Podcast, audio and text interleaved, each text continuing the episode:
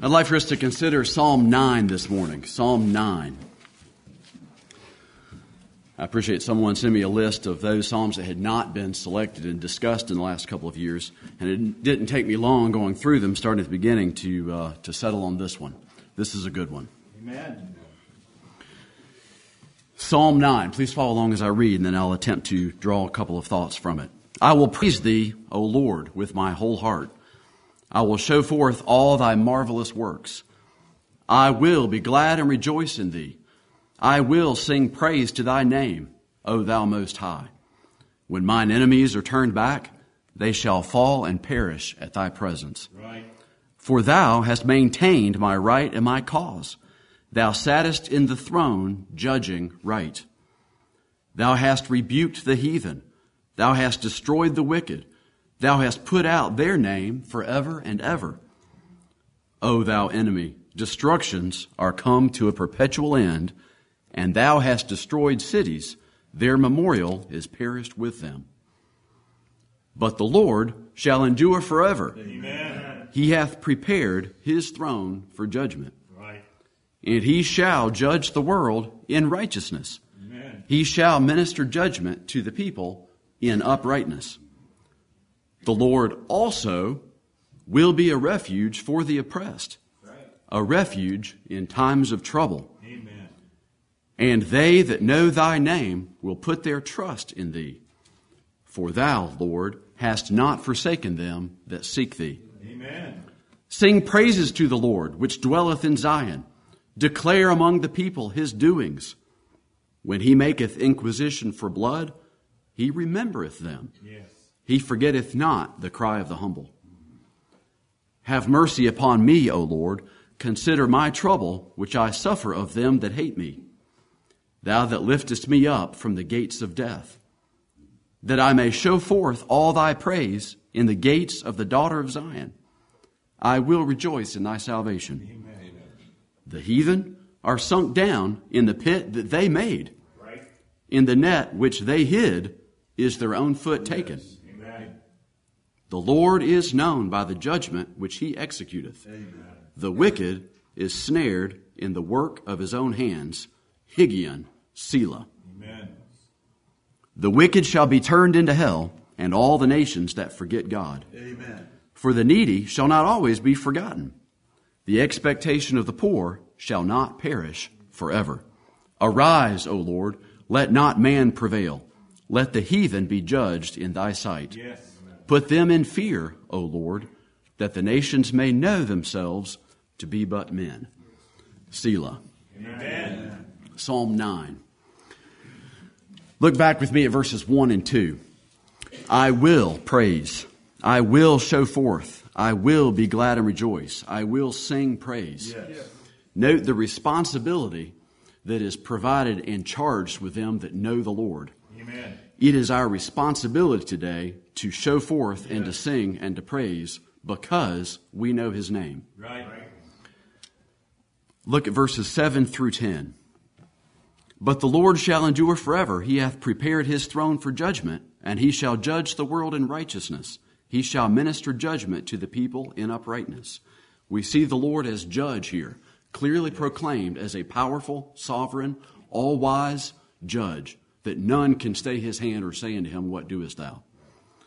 Verses 9 and 10, however, the Lord also will be a refuge for the oppressed, a refuge in times of trouble, and they that know thy name will put their trust in thee. For thou, Lord, hast not forsaken them that seek thee. Right. The name of the Lord, we're told in Psalm 27, is a strong tower. The righteous runneth into it and is safe. We're told in Psalm 91, because he hath set his love upon me, therefore will I deliver him. I will set him on high. Why? Because he hath known my name. Right. You know his name. I'm speaking to people that have been called and shown that glorious light. You know his name. You know this by reading the Bible, that he is both judge and refuge. You know this by your own experience, because his spirit witnesses with your spirit that these things are true. You know his name. Jehovah is salvation. Capital L, capital O, capital R, capital D. Right. And we see this in verse 9. The Lord also will be a refuge for the oppressed. You know that. Let's rejoice in that. Amen. Verse 16 The Lord is known by the judgment which he executeth. The wicked is snared in the work of his own hands. The Lord is famous. I recall Chris describing from Psalm 126 They said among the heathen, The Lord hath done great things for them. He recalled the verses that describe the Canaanites with fear and trembling, recalling the events of Egypt being destroyed in the flood many, many years after that occurred and after the Israelites themselves had trouble remembering it. The Lord is famous. Yes. The Lord is identified, and the Lord the Lord's work is discovered by this fingerprint and by this characteristic. Right. The Lord is revealed, and his work is properly labeled and properly distinguished by this characteristic. The Lord is known by the judgment which he executeth, and then it phrases it the wicked is snared in the work of his own hands. The New Testament picks up this same concept and restates it as sowing and reaping principle. You reap what you sow, and the world knows that. The universe knows that. You reap what you sow. Consider these verses. The violent shall be filled with the fruit of their own doings. All they that live by the sword shall perish by the sword. Yep. Death and life are in the power of the tongue, and they that love it shall eat the fruit thereof. Amen. The works of the Lord are great, sought out of all them that have pleasure in them. Consider with me three or four, just example, brief. It's all through Scripture. Consider with me a couple of three or four examples of the times when the wicked were snared in the works of their own hands. Joseph's brothers, when he sold Joseph into slavery, when they conspired together against an innocent righteous man, how long did their money that they received last them? They received some cash, but did it make it through the seven years of famine that were ahead? And they had to bow down to him and ask him for food in the near future. Right. Consider Haman, a well known and loved example, hung on the gallows that he himself constructed for an innocent man. Consider Ahab and Jezebel conspiring together to get Naboth's vineyard. A short while later, they met their violent deaths. Amen. Consider the Jews who crucified Jesus. Within that generation, they were trampled and hung. Consider Judas Iscariot, who also met a violent end shortly after he received cash for his betrayal. Pagans call it karma, good and bad karma. It's universally known. What goes around comes around. But the Lord is known by the judgment which he executes. This knowledge is the key. Consider when our pastor described when our pastor went through 2 Peter chapter 1, he covered these verses. Grace and peace be multiplied unto you through the knowledge of God and of, and of Jesus our Lord. Peace and grace are conveyed through that knowledge and understanding his work. Following, he is given unto us all things that pertain unto life and godliness through the knowledge of him who hath called us to glory and virtue. Right. It's mentioned third in the list of things that we're to give all diligence to add so that we can be so that we won't be unfruitful and blind in the knowledge of Jesus Christ. We recall Job complaining that some folks darken counsel by words without knowledge and they obscure the light of the gospel and pure understanding of the events around them by speculating without knowledge. Knowing the name of the Lord and knowing and understanding and perceiving his work is key. In conclusion, this psalm presents God as both a judge and a refuge, and it's known in his name.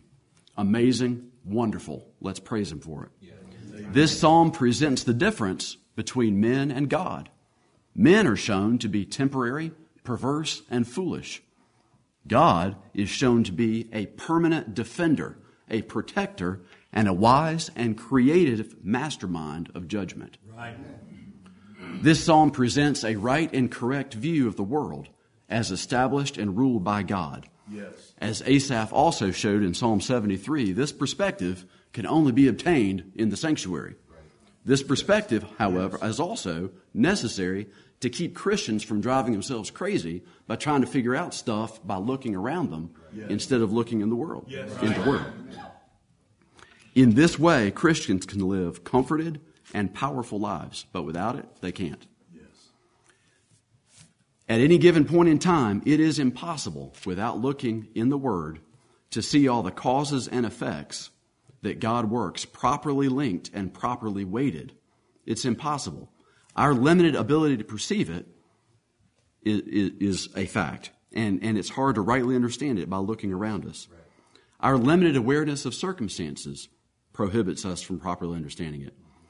Perhaps most importantly, those who like numbers in here can, can, uh, can realize the accounting isn't done yet. The accounting period is not over. Right. It's coming. Let's rejoice. We know the future. Amen. The Lord also, take comfort in this in conclusion, the Lord also will be a refuge for the oppressed and a refuge in times of trouble. And they that know thy name will put their trust in thee, for thou, Lord, hast not forsaken them that seek thee. Right.